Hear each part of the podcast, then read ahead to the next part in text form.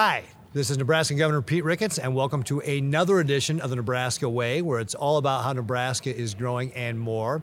And I've got Clayton Anderson here. And now, you all may recall from one of our earlier podcasts that we had Clayton Anderson on before.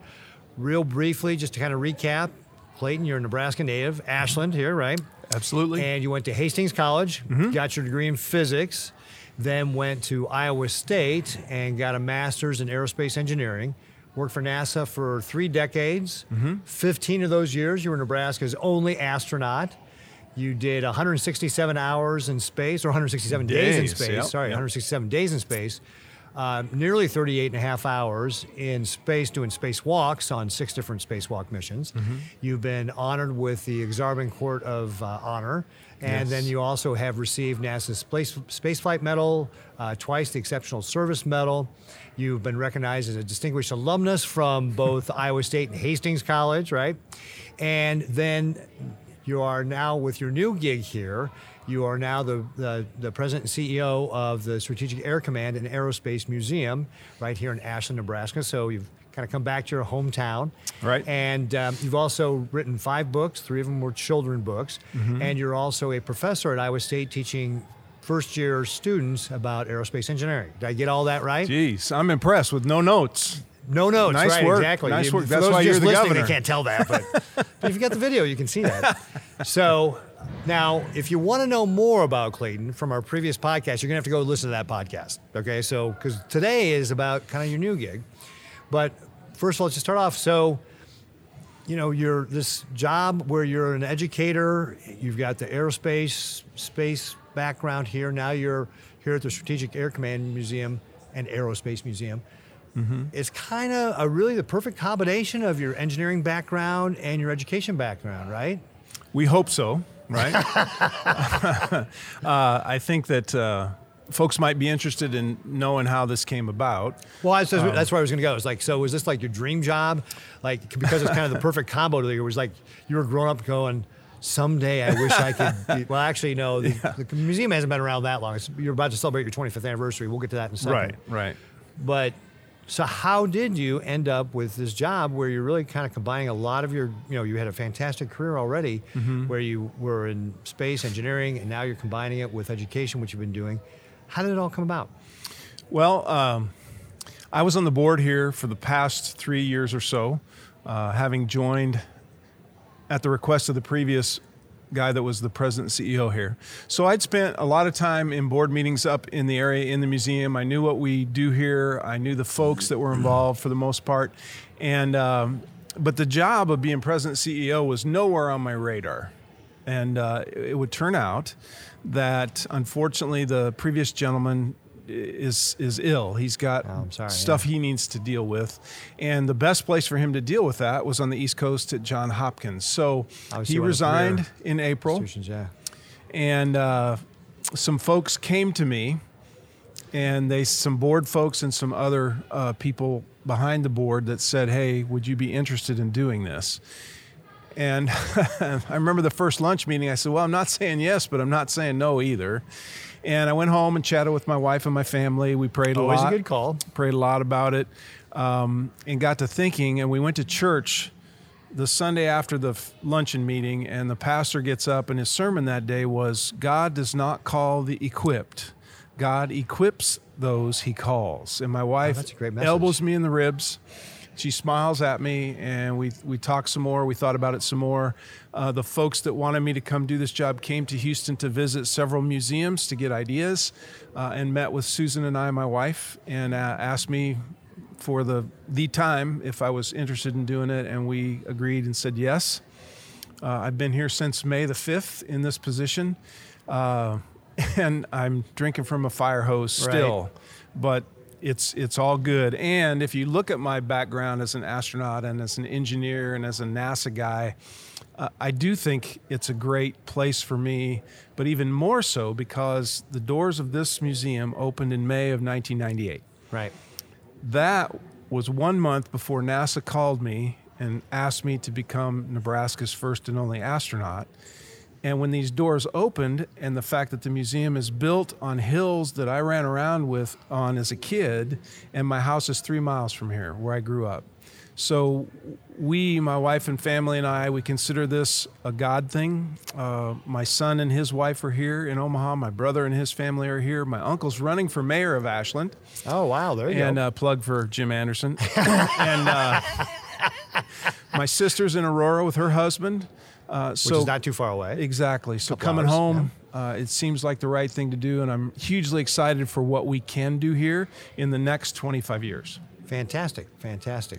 So, for our viewers and listeners that maybe don't know about the Strategic Air Command and Aerospace Museum, uh, why don't you talk a little bit about what it is, uh, what it's about? I mean, actually, one of the things we got right behind us is here is your spacesuit from when you were on the uh, the missions with the uh, you know flying up into space with the Russians. Mm-hmm. So that gives a little bit of a clue about what this place is about. But why don't you talk to us a little bit about what's the mission? What are you trying to accomplish here?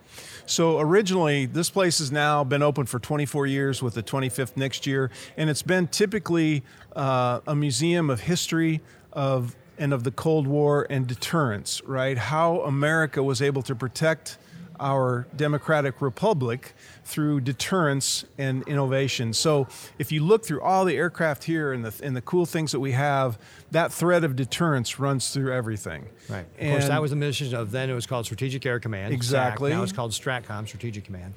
And that was the mission going mm-hmm. back to 1948. Right, and and the, the all these airplanes used to sit on a tarmac at Offutt Air Force Base, out in the elements, and some very visionary people and some folks from SAC at the time decided we need to build a facility and we need to bring businessmen and leaders and military folks together and put all these wonderful aircraft and memorabilia in a building to protect them, and that's how this place was born in 1998. But now we're at a, a time where we need to revitalize the museum and we need to take that historical um, thread of deterrence and the innovation that came from America trying to stop the Cold War and, and defeat the Red Horde in Russia and all that. We need to tie that now to the future of spaceflight with SpaceX, with NASA's Artemis program, with Blue Origin, with Virgin Galactic, with orbital hotels and asteroid mining and all those cool things that seem to be on the horizon for the world. We want to begin to bring that flavor in and tie it with the history. Cool. So talk a little bit about that because you mentioned how kind of the origins of this. And actually, as a kid, I remember going to that uh, first museum down in Bellevue, Yep. where the planes were all outside, and frankly, the concrete was cracked, and you know, and all that sort of stuff. It was not a great presentation for everything. This is a beautiful presentation for it. So, it's been great having this resource here. Mm-hmm. You're talking about how it was originally about that, but like if I'm a young person today, when I come to this museum, what am I going to learn about? That's a great question. And, and one of the important things is this is a place for youth, but it's also for adults. Uh, adults typically like to do the walking around, looking at a plane, and reading, right? They Right. like to absorb that information. Kids, though, they want more hands on. They want to touch, they want to feel, they want to do. And one of the things we have to do in the next 25 years is bring more of that interactive uh, sense to the museum. Right. Um, I've got a lot of ideas uh, that I've already begun to work on here to bring interactive uh, activities for for example uh, i'd like to bring a, an aerospace aviation academy here with flight simulators for airplanes and helicopters and bring kids in to expose them on a weekend for a couple hours with a docent from offutt or a docent from the omaha police department helicopter group to teach them how to fly in a couple hours, right? Uh, other things like we're considering a tie with the uh, Challenger Center to bring a Challenger Center to the Midwest and Cool. bring it here. This is where it needs to come, Yeah. right? We have one in uh, the closest one is Denver and another one down in Kentucky, Paducah, I think. But we need one here in Ashland at the Strategic Air Command and Aerospace Museum. So to grow those kids and to expose kids to the cool stuff in STEAM science, technology, engineering, arts, and math here at the museum, give them touchy, hands on opportunities. That's where we want to go. Cool. Very cool. And that's part of going to be the mission then is to really inspire young people to get into those fields, to take a look at studying, you know, all those uh, engineering, the math and science and so forth, but also thinking about a career that involves not just looking back at, say, the deterrence of the Cold War, but what we'll be looking forward in the future Mm-hmm. as we talk about where engineering is going. Is that fair? Absolutely, and and the other thing to consider is one of the things we we don't do well, and I don't know about here since I just got here, but we have a great restoration hangar over across the way. We've got five planes in there being restored right now. Yeah, the British bomb, the Vulcan bomber. I the saw Vulcan that. I've seen that plane fly, but not that particular plane, but I've seen that plane fly Exactly. aboard an air show. It's totally loud, cool. Yeah. and the and the hands-on things that kids can do they don't have to be physics majors or aerospace engineers if they don't want to be they don't have to be doctors they can be uh, HVAC air conditioning people they can be plumbers they can be welders and and those are the skill sets that a lot of our guys in the restoration world use and so one of the things i want to do here is open up that idea oh, and let people do some of the restoration Exactly. work. Like you know, Oh, if, way if we can figure out a way to find a, an old piece of, of a plane, and we've got several laying on the ground outside, and you lay that out, and you have people who know what they're doing help kids come in and learn some of those skill sets. I think that's a great a great segue into them going to a community college or, or to wherever they go because not every kid is ready for a university setting and to study physics and biology and chemistry, right? Some of them have different hand skills uh, that allow them to be just as successful. Yeah, well, and frankly, in this day and age, you can get when you you know you can go get either a certification or a two-year degree, and frankly, make more money than a bachelor's degree coming out of college. I mean, the demand True. is there. True. That's one of the things that we want. Actually, we've got our developing youth talent initiative trying to expose uh, uh, kids in you know seventh and eighth grade to those kind of career opportunities, so they can take that in a career academy in high school, and then follow up with that post-secondary education, whether it's that certification, two-year degree, or four-year degree. And if you start with a certification or a two-year degree, you can get somebody. You'll work for somebody who will probably pay for your four-year degree exactly. and avoid all the college debt that goes along with that as well. Yes, and and then all that is so important, right? To build uh, a constituency, a, a citizenry that is capable of doing many different things, and I'm very big on that. I'm very big on those opportunities, but I need the help of Lincoln and Omaha and the surrounding communities to get me from where we are today to where my vision wants to put us. Because this this museum, we want to entertain, we want to educate and inspire. And if we can do that, bring people in the door of any age and entertain them, we'll get education kind of for free. They'll be being educated by whatever they're doing here. And we want them to walk out the door saying, wow, what a cool place that was. I'm Yeah. inspired. I want to go back, Yeah. right? Yeah, cool. Very cool. Now, obviously, you've had a career in engineering. Mm-hmm. Engineering has changed quite a bit over the last, I don't know, three, four decades or whatever. What are some of the coolest things you have seen with regard to how engineering has changed? And do you see that reflected in the types of, like the planes that we see around here? Is there a way to like make that really tangible for the people walking in here?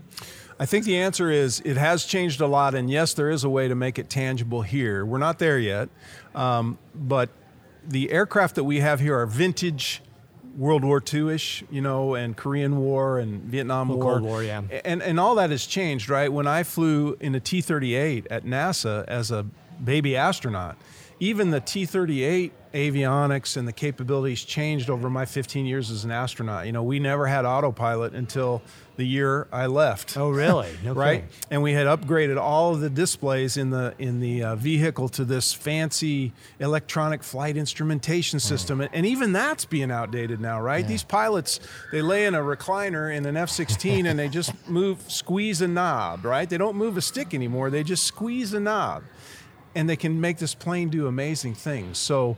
Uh, that's part of why we're here. Technology advancement, improvement. We want to bring those ideas to this museum, like drones, for example. Right. Drone technology is important. Robotic technology is important, and we do some of it here, but I don't think we do enough.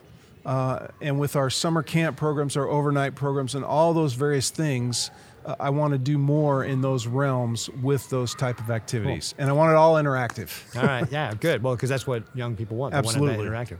So, what is the coolest ch- change you've seen over the last 30 years with regard to technology or engineering or anything related to aerospace? I think for me, being a shuttle flyer and a space station flyer, just the simple things that uh, SpaceX and Elon Musk have brought to the table with iPads in space. I mean, I couldn't take an Apple. I uh, uh, was the iPod thing that used to play Yeah. music. You couldn't take that on the space station. Why not? You could bring it on the shuttle because it was certified on the shuttle, but it wasn't certified to be on the ISS. What, I'm they, what kind of problems do they think it would cause? that the didn't know they had battery one. that the battery would ignite, or that it would Oh, off gas it, some smell. But I mean, if you're going to certify it for the space shuttle, don't you think it's probably certifiable Probably okay on the space, space station, Yeah, right. but t- today those guys get in these amazing spacesuits that. And, and basic spacesuits are always the same, right? The technology is always the same. The needs are the same. It's just how you put it together. And the snazzy SpaceX black and white spacesuit with the gloves that slide off and don't disconnect and slide back on, all that's just, to me, blows my mind away. Not to mention the fact that they can now take their glove and touch an iPad just like we touch our iPhones. Isn't that cool? And that's Yeah. that's amazing. It saves weight, it saves electricity, it saves uh, temperature, right? Because they don't heat up like the big computers in the shuttle used to do. So, and that's a simple technology. Yeah. So, where do you think the technology over the next 10, 20, 30 years is going to go when it comes to space flight? How do you see that progressing? I think the most important thing, and I don't think we've solved this yet, is we have to protect the human body from radiation in space. I'm all for hotels, I'm all for lunar bases and Mars bases, but if you're going to go to these places, you are going to be exposed outside of our atmosphere, which protects us for a long time. So somehow we need to protect the body So, from radiation. okay, so that's a great question. What, it, like, what is? Can you give us some relative things with regard to like how much radiation you're taking? Like, you've been obviously up in space for 167 days. Mm-hmm. How much more did that expose you to radiation? Or if you're gonna, like, you know, obviously the moon landings when we sent astronauts to the moon, how much more did that get? And then how much more is it if you were going to send a manned space to Mars, for example, where now it's like a year and a half or something, right? Wouldn't it Mm-hmm. be under, with current technology to get somebody to Mars? How much more would that be? Yeah, I- can't tell you the exact numbers, but relatively speaking, a person that a, a normal person on Earth that gets several X-rays throughout their life is is a pretty low exposure Right. to radiation. Uh, an astro- back to the atmosphere protecting us from that exactly, radiation, and right? and plus you you schedule those right. You only get a certain dose. They put a lead cover over your chest if they can to protect you. Uh, if you go to the space station, uh, you're still you're outside the atmosphere, so your exposure is higher. But over my 167 days in space, the medical experts told me and showed me that my total exposure to radiation was relatively low. Would it be like three X-rays or something like that? Oh, it'd be more than that. More than that, okay. More than that, but uh, but so not as much. Get, more than you would get in a year. But, Yes, and not as much as a breast cancer patient might get. Okay. In their dealing with their breast cancer uh, situation. Okay. So, but I still don't know, right, inside me what's happened internally. It's possible that that radiation exposure, uh, no matter how small it might have been, is still causing things Could to go wrong with my damage, DNA. right? Yeah. Yeah. Now, if you go on a trip to Mars, six to nine months just to get there, six to nine months on the surface, six to nine months back, now you're talking a long three plus year period where you are pretty much exposed, unless we shield for it, you're pretty much exposed to radiation the entire time. Uh, and that's a high number or a higher number, but it's still not a deadly number, right? There's you can get exposed to a certain level of radiation that's deadly, Yeah. uh, but we're not even approaching that. Right. But if you're talking about long-term Mm-hmm. bases on the moon, for example, you're totally going to have to figure this out. Yes, absolutely. you absolutely. can't people up there. That and the mental aspect, right? That's the other thing I don't think we're ready for. Is if you're you and I hop in a spaceship and we're going to travel six to nine months to Mars, Yeah, we better get along pretty good. Exactly. And the, and the first couple of months will be good. We'll talk. We'll talk baseball. Right. We'll talk Huskers. Right. But then as you get further into it, and and the other thing people don't realize is I saw the Earth every day from the space station. The That's shuttle cool. sees the Earth every day. But if you get on a ship to Mars after about a week, you look back. Where'd it go? Yeah. And you don't have that relationship with your home planet anymore. And I think that will weigh on people. Uh, I think the other issue that we have to deal with is is the the old uh, civilization issue, like men and women, uh, all the things that happen, uh, managers and subordinates, all those things that happen. Right, a lot of a lot of mental stress, a lot of things that go on, a lot of physical stress that we just I don't know that we know how to deal with yet for that totality of a time away from the planet. Now, some people have tried to do these experiments, put up the geodesic domes Mm-hmm. and try to isolate themselves for months at a time and that sort of thing.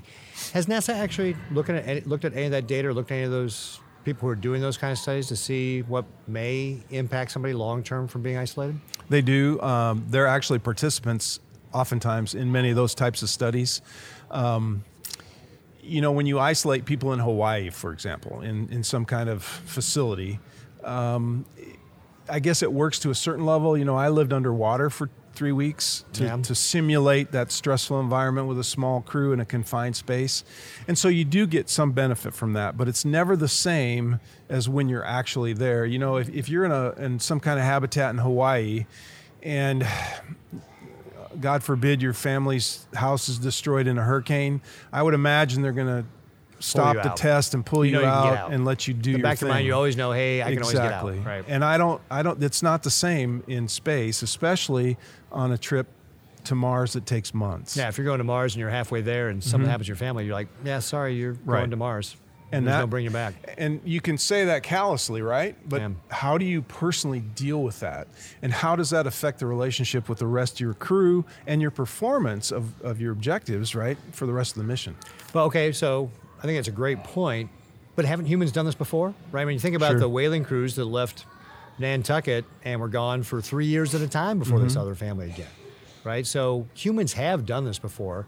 Maybe not losing their connection with their home planet, but certainly being away from their families for extended periods of times and Yeah, it's certainly not, doable. not even be able to communicate, frankly. Right. It's it's doable. I think.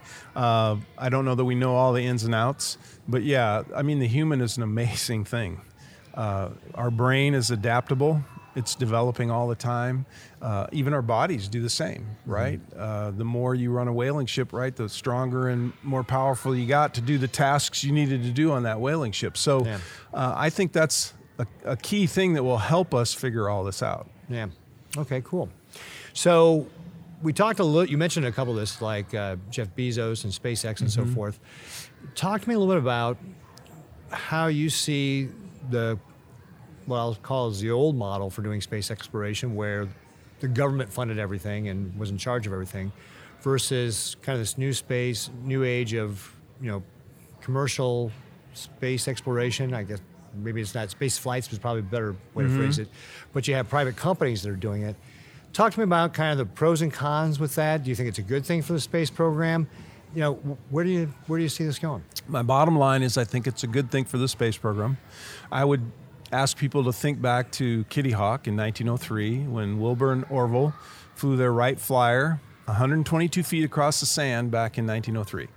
Uh, turns out that's the same length, by the way, of the shuttle nose to the end of the shuttle tail. Oh, really? Yeah. For those bar bets you want to win later on down the line. But if you think about that analogy, those guys never had any idea that we could get on an airplane and we could fly to Abu Dhabi and we could sleep on the plane, we could shower on the plane, we could eat on the plane, do the internet on the plane, we could watch movies and TV on the plane, we could even go to a bar on the plane, perhaps, Yeah. if it's the right model, and have an adult beverage. Well, and within a couple of decades, actually flying across the Atlantic.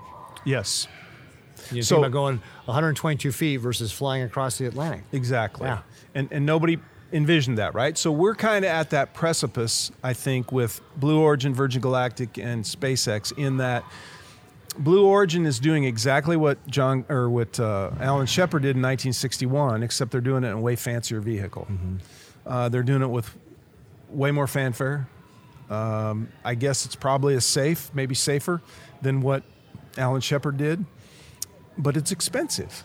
And until that cost comes down, people yelling, "Oh, space is for everyone." Space that's not true. Yeah. Space is for those who can afford to go right now. Just like in the old days, getting on an airplane for the first time probably cost you a little coin. Yeah. And most And people couldn't people used afford to it. dress up. People used to wear suits to get mm-hmm. on airplanes now. Or back then, Absolutely. Yeah. Yeah, Because it was a big deal. and now it's not. Yeah. Uh, but in space, it will be a big deal, right? They get a fancy sp- suit from Bezos or from uh, SpaceX, and they get interviewed on TV, and, and they're very famous, which is all good. But you know, the, the word castronaut jumps to mind because it's very expensive to get a seat like that. Yeah. So, but do you think that that's part of then this road of eventually technology does get cheaper? Yes. And it opens up to more people being able to take advantage of it? That would be my hope. Um, even in America today, there are people that cannot afford to get on one of those airplanes and fly from uh, Omaha down to Houston, for example. But the majority can. And if they want to badly enough, they can save up a little money and be able to afford the trip and, and, and do it the right way. And we're going to get there with this commercial space. Uh, we are going to get to the point where it becomes cheaper in price. Now, how cheap, I don't know, but it will drop eventually. And that then affords it to many other people. And the more people that do it and do it successfully without any accidents, Yeah. the better it will be. But that's the other piece of this that we don't talk about is statistically, uh, nobody knew the shuttle would fail two times in 135 missions, but we did. Yeah, which is a pretty high failure rate. Exactly. And if and and statistically, these guys are going to fail somewhere down the line. And are they going to fail with a payload that they're launching or a science experiment? Not as big a deal, but if they put a crew on there and fail, that will be a big deal. Yeah. And it will slow things down. Will it stop things? Probably Well, not, but we've it'll already slow seen down. that, for example, with Virgin Galactic, because they had that engine failure that ended up killing uh, One of their person, pilots, yeah. uh-huh. And so they've, you know, again, and that slowed down their development. Right. Right. But at least though they're still doing it. Right. And that's what's important. You know, they're rich. Are they going to pick their bucket of money up and go home and take their baseball and leave?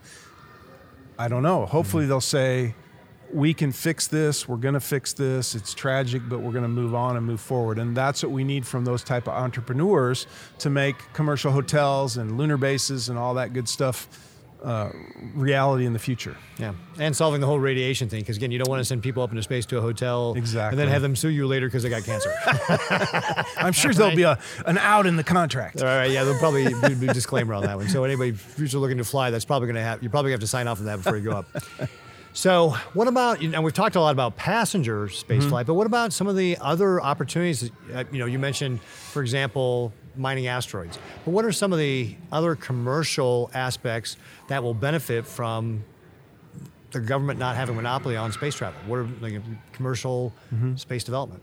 I think that's probably not my wheelhouse, but knowing what I do know uh, about things like microgravity and, and the development of pharmaceuticals and things that are not affected by gravity, right? It, to build a crystal, for example, on Earth in a gravity field is a lot different than building a crystal in space with no gravity. And so the purification of that crystal goes way up when you're Yeah, and you doing get it much in more. space. Yeah, if it's weightless, then you get a much more symmetrical, more or uniform, uniform. uh-huh. and and those kind of things. I imagine, uh, not being a pharmaceutical person, but those things will help us advance uh, our knowledge in those fields. And anything we do, and I'm a big big proponent of this space is an investment so anything we do in space will eventually come back to help humans on earth uh, and you can search nasa spin-offs you can Yeah. google it all over the place and find out about invisible braces Tang. Oh, and Tang, well it's called flavored drink. We can't call it Tang because we can't endorse it. But, Okay. uh, but all those sort of things, you know, the Valmont Central Pivot Irrigation has NASA technology No in it. yeah.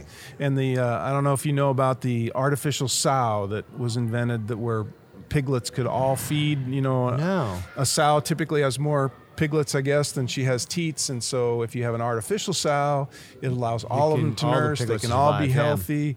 Um, your the Air Jordan basketball shoes was in part designed off of the lunar boot sole technology. Cool. Yeah, so there's lots of cool things like that that benefit everybody here. Yeah. Okay. So a lot of spin-offs again from the Mm-hmm. types of investments that go up into space. Uh, one of the things, again, just kind of tying back to your mission here, is if you got it inexpensive enough, you could actually allow schools to do experiments in, Mm-hmm. say, you know, just um, baking bread in space. You know, allowing it uh, the yeast to raise the dough, and it would be a pretty close to a perfect circle. I'm guessing if it was. Right, yeah, right, it let's- would, and you do the same thing with fluids. And and one of the projects that NASA has going is actually to allow kids to design meals for astronauts. So. One of the things I'd like to do here with our I mean, cafeteria with lots staff, of peanut butter and jelly and No, sprinkles. No, no, no, no, no. I mean, actual. That's what my kids would have done if they were given- good stuff, right? I mean, the the Italians do it, the French do it. They've already sent the Japanese do it. They've sent special meals up to their astronauts, and, and you know, and I got Fiesta chicken, Yeah. you know, and So you're saying the other cheese. astronauts were eating better? Yeah, I mean, it was really good. And you couldn't trade with them? I could, Yeah. but sometimes they were very protective. Yeah. But if, if you can do if kids can get involved in that, right? Culinary arts is, is cool. Yeah. And to be able to do it for a space And program. again, something again you don't need a four-year degree for. It. Exactly. Exactly. You just need passion for what you're doing and, and the willingness to to get after it. Yeah. Oh, that's kind of a cool. Again, another great example of where you could be involved in space and mm-hmm. not have to, you know, have an engineering degree or a physics degree or something like or that. clothing design, right? Yeah. You know, my spacesuits were, I guess, for for that time in my existence, they were cool. But some of them now are even cooler, and, and what the astronauts wear on board the International Space Station is way cooler than what I had, right. Right. and more comfortable. and they have these amazing fabrics that don't let you sweat as much, and just it's crazy. So, but getting back to this, th- those are some of the examples when you're talking about, you know, the, the things like whether it's clothing or mm-hmm. food or science experiments. Those are all things that you could incorporate back into this museum Absolutely. to give young people kind of that hand-on ex- hands-on experience. So, Absolutely. if you were, if NASA was going to allow young people to be able to design some of those meals, you could actually do kind of a cooking class here for young people and say, hey, mm-hmm. let's design a meal.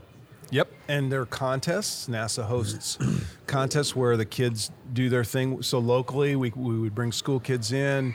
Uh, we would coach them. We would nurture them. We would work with them, and they'd have a competition. And we'd invite people like you to come judge the results. And then the winner then moves on, just like in a robotic competition, to the next level. And eventually, their stuff could possibly be on a spaceship going to the moon or wherever we go. Yeah, that's cool. Yeah. And and then the opportunity is not just with NASA too, right? It's all the mm-hmm. other private companies that are out there doing this sort of thing, Yes. where you could have relationships with them to be able to do science experiments or the same sort of thing.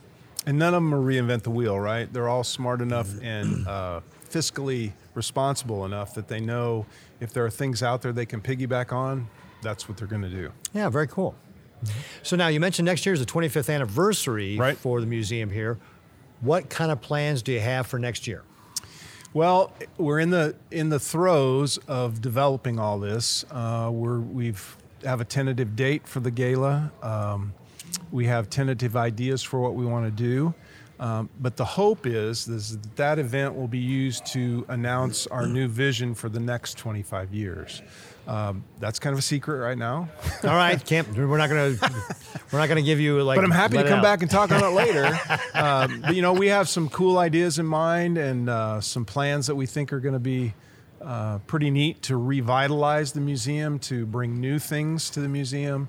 Um, and we talked about, for example, the Challenger Center or some of the other ideas. Uh, but I need that I need that support from the Omaha, Lincoln, surrounding communities who want this museum to be a gem of the Midwest because that's what I want. I want it to be the best in the Midwest, and I want it to have national acclaim.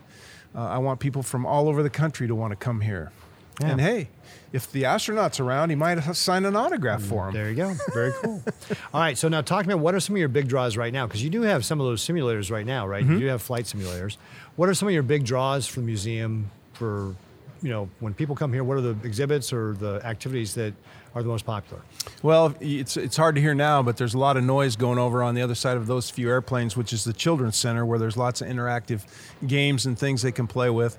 Um, but some of the bigger draws are the simulators. That's one of our big revenue generators. Uh, our cafe has made incredible strides over the last several years to become a better uh, food service venue. Uh, we have amazing docents and tour guides here, right? So you can get private tours, you can get group tours. Uh, we can have overnight sleepovers with Boy Scouts, and Yeah, we can have cool. churches sleep over. Uh, we have summer camps that are going on right now with kids Robotics from all over the of them, area. right? Robotics camp, drone camp. Um, we have member uh, activities, member breakfasts, member lunches, those sort of things. And we're looking to partner with some other people in the area to do some things that they haven't done here before. Cool. So as you're thinking about this stuff, I know you you continue to look at new things for the museum. You mentioned that you've got a restoration area right now. I mentioned that the British Vulcan bomber that's Mm-hmm. back there. What are some of the restoration projects you have going on right now? Uh, we just brought in uh, a MiG 23. Where'd you get a MiG 23? That's you know, pretty I'm not cool. I'm not sure where we got it, but I know that I helped translate some of the writing on the outside of the airplane. Really? Which was pretty cool. right. I didn't think I could do it, but I actually made it through and, and got some of them knocked out. That was kind of fun. I, I hate. All right, so Clayton, can't you just take your phone and use Google Translate? Да, конечно, но я думаю, что это очень лучше, если Клей говорили об этом на airplane. Самолет. What does that mean? That means, yeah, you can Google it. but it's better if Clay reads and tells you what's on the airplane. Okay, very good. All right, so you got a MiG 23, which is pretty cool. MiG 23, the Vulcan bomber, which is a European aircraft. Uh, that one's going to need a lot of work. It's pretty cool to go inside. yeah, it's a big plane. Yeah, it is. It's huge. But if you go inside, the, where the humans are, Yeah, it's very tiny. it isn't very big. I actually saw one of those flies, as I mentioned earlier. It is hugely loud. Like when Mm-hmm. They were doing, they were kind of doing, I wasn't touch and goes, but they were flying low over the runway, and then they'd turn up the engines, and it was just like Oof. deafening. Yeah, Sound of freedom. there you go. But uh, we have a, an F 117, a Nighthawk, in there. That's cool. uh, it's it's in a. I'm t- I think it's like the third of the way through of its rehab, right, where they've sanded it all down. It's really shiny now, but they have to redo the outside. Um, let's see what else we have. We have a couple other ones in there. We used but to have a football team called the Nighthawks Uh-huh. Omaha, so I know. It, maybe bring it back. Maybe we bring that them back, team- and they bring can the do a photo op. Yeah. and you know, donate some money. there you go. But it's that's one of the cool things. When I, when I first got here, I came down every morning to the restoration hangar, and I met the guys that come in that dedicate their hours that volunteer to come restore these aircraft, and they're pretty dedicated. They're pretty fun. Cool. they're very fun, and uh, they like coffee. and they work very hard. And, and so to see the looking glass over here that was recently restored after thousands of hours of work and thousands of dollars, and then to bring those volunteers to the museum for the grand opening of that aircraft Yeah. is a pretty special event. Um, you know, for kids today, I think it's harder for them to understand these aircraft and, and what they stand for and how much pride the men and women that work on them or flew in them uh, have for those aircraft.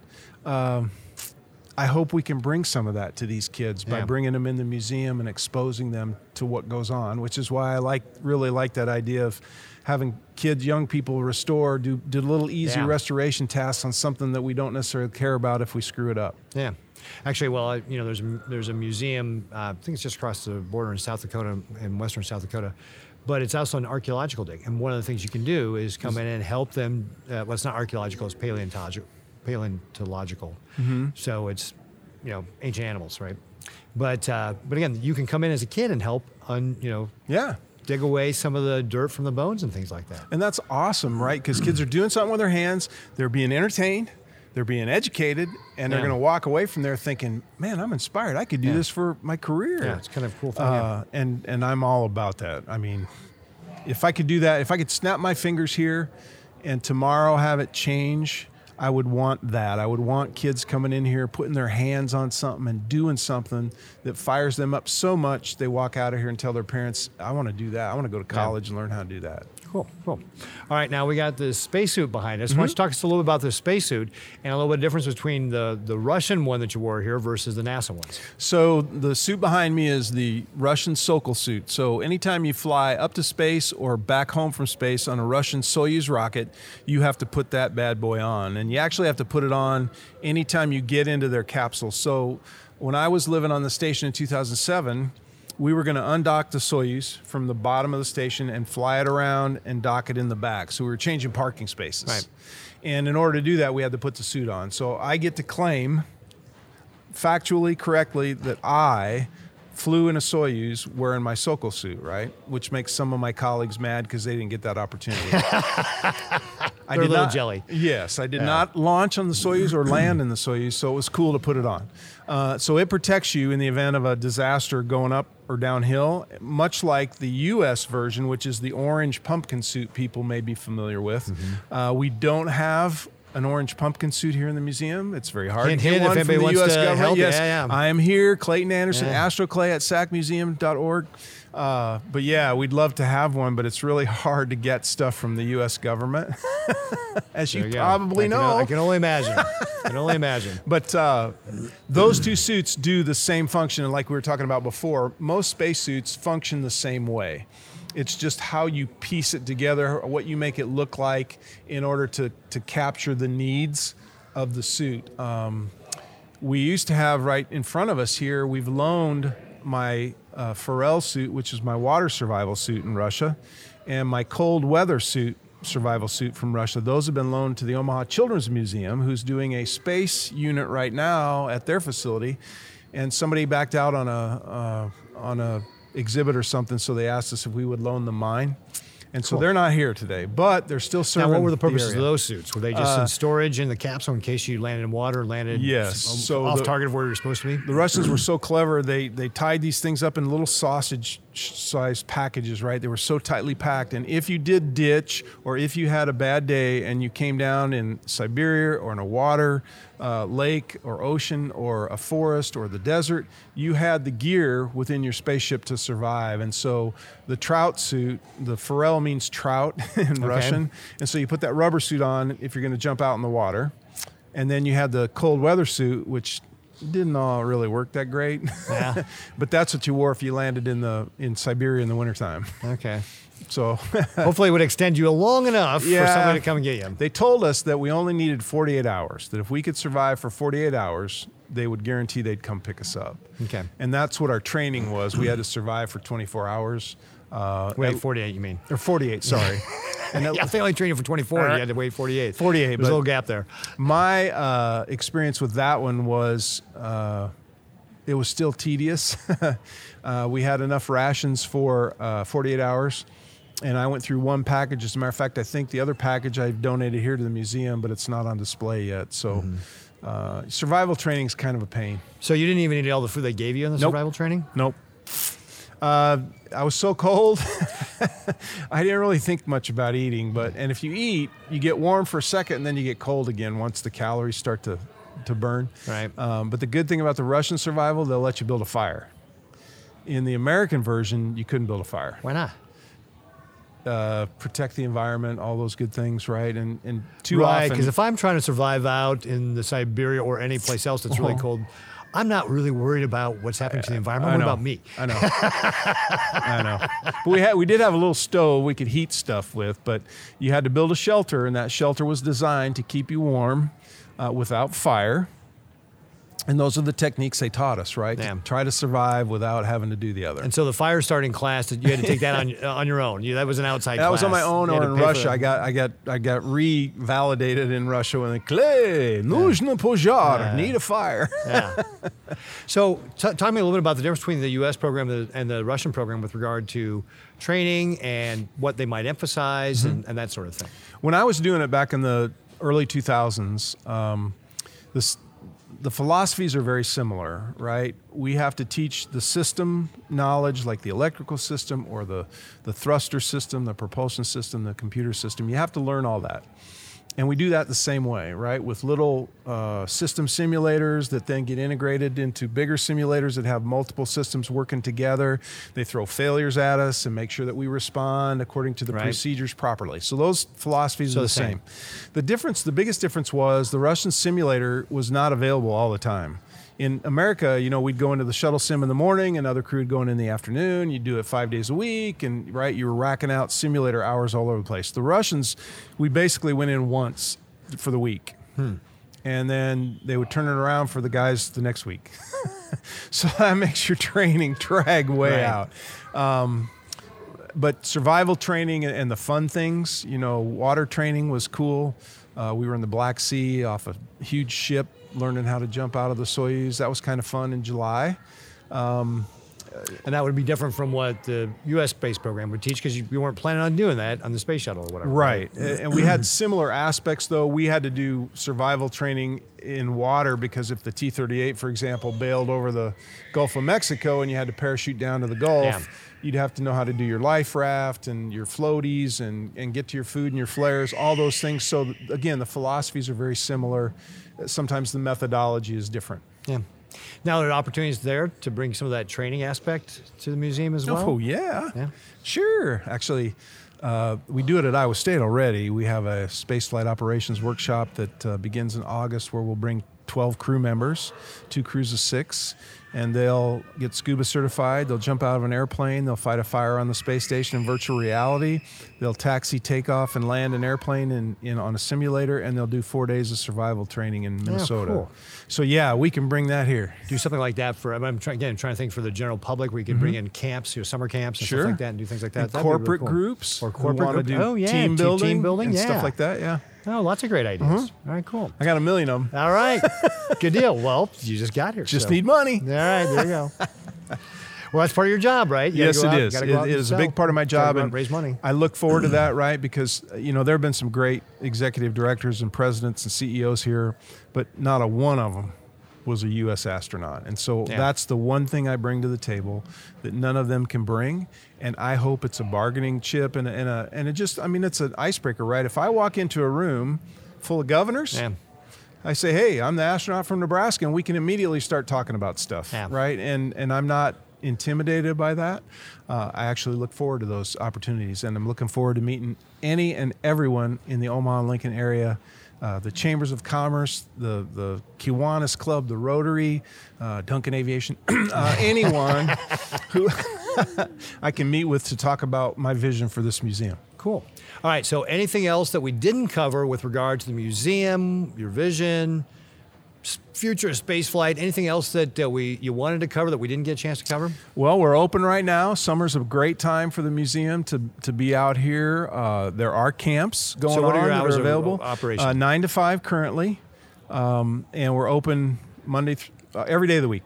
Yeah. So uh, it's a great opportunity to take a break, and, and hey, you can do the what I call the exit 426 triple play. You can come here and go to Mahoney Park, and you can go to the Simmons uh, Wildlife Safari, Right. all at the Three same exit, the same exit right all in the same 80 day. Then you can drive into Ashland. You can go to Cheerios and have some ice cream, and you can walk some of the boutiques on Silver Street, and you can go see where Clay Anderson was grew up in on 1518 Euclid Street. Okay. Very good. Very good. I'm shameless. Sorry, Governor. no, that's part of what you're supposed to do here. Shameless, shameless self promotion. In fact, uh, what I usually do right about now is say, hey, thank you very much for um, tuning in for another episode of the Nebraska Way. You can follow me at, at GovRicketts on Twitter, like us on Facebook, Instagram. Of course, you can always email me at pete.ricketts at nebraska.gov and send us your feedback. We'd love to hear from you. And of course, if you have the opportunity, go ahead and give us those great five star ratings so we can get more people to tune in. See how we did that? Uh, nicely done, Governor. Yeah. Nicely done. How would people be able to follow you and the museum? So two ways. Well, actually three. I'll give you three. Astroclay at sacmuseum.org is my email. Uh, we love to have you reach out to our You've website. been using that Astro Clay a lot. I- yes, it's kind of it's kind of branding, Governor Ricketts. yes, that's that's that's that's good. Yes, That's good. and and it works well. Uh, and that's my Twitter handle, my Facebook, my Instagram, my TikTok. Astro Astro Clay. Astroclay, yeah. If you Google Astro Clay, you'll find everything you need. My website's astroclay.com. The museum website is um, sacmuseum.org.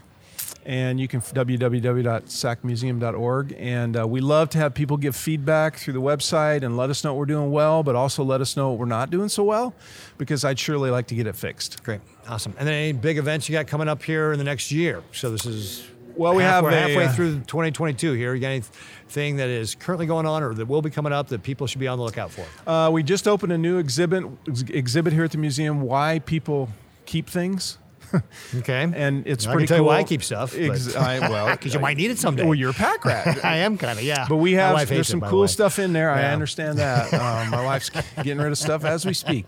Um, but we have that new exhibit. Uh, we're, we have a family fun carnival coming up for members. Uh, we're looking to the future, you, you know, and trying to decide where we are in our capability to, to pull things off. But we've got uh, one exhibit, a traveling exhibit coming in that's called Above and Beyond. Uh, we that doesn't come that for a be here? little. That'll be here next year. Okay. But but yeah, we have some big ideas for those things too. Cool. Well, hey, thank you again for making the time for a second round of the Nebraska Way. So the second time you've been on the podcast, appreciate it. Glad to have you back in Nebraska. Glad this Thank all you, worked sir. out. That we got the full time gig for you here in your hometown. That's pretty awesome. It is. And uh, look forward to seeing what you're all going to be doing with uh, the museum here. It's, uh, it is a great resource. Like I said, when I was a kid, I remember going to the old one, and that was cool back then. I thought, even though the concrete was cracked and the planes were all outside, and it was really hot in the summer when you were out looking around those. But this is uh, just a beautiful facility here. So if you haven't had a chance, if our viewers haven't had a chance, it's a great place to come. Like I said, open nine to five uh, every day of the week. You ever close on Christmas or New Year's or anything? like yeah, that? we do the the standard uh, Thanksgiving and Christmas and Easter closures. But, Yeah, but every other time, you hey, come fly the come the on, simulator. and, and you may run into an astronaut here, and if you do, there's photo ops, and uh, you can go into the gift shop and purchase a book and get it autographed or a picture. I mean, holy cow! it Most all go- museums don't have that. and all the proceeds go to running the museum here. exactly, right That's back awesome. in the bucket. All right. Hey, well, thanks a lot, Clayton. I appreciate it. And again, thank you all very much for tuning in to another episode of the Nebraska Way. Thank you.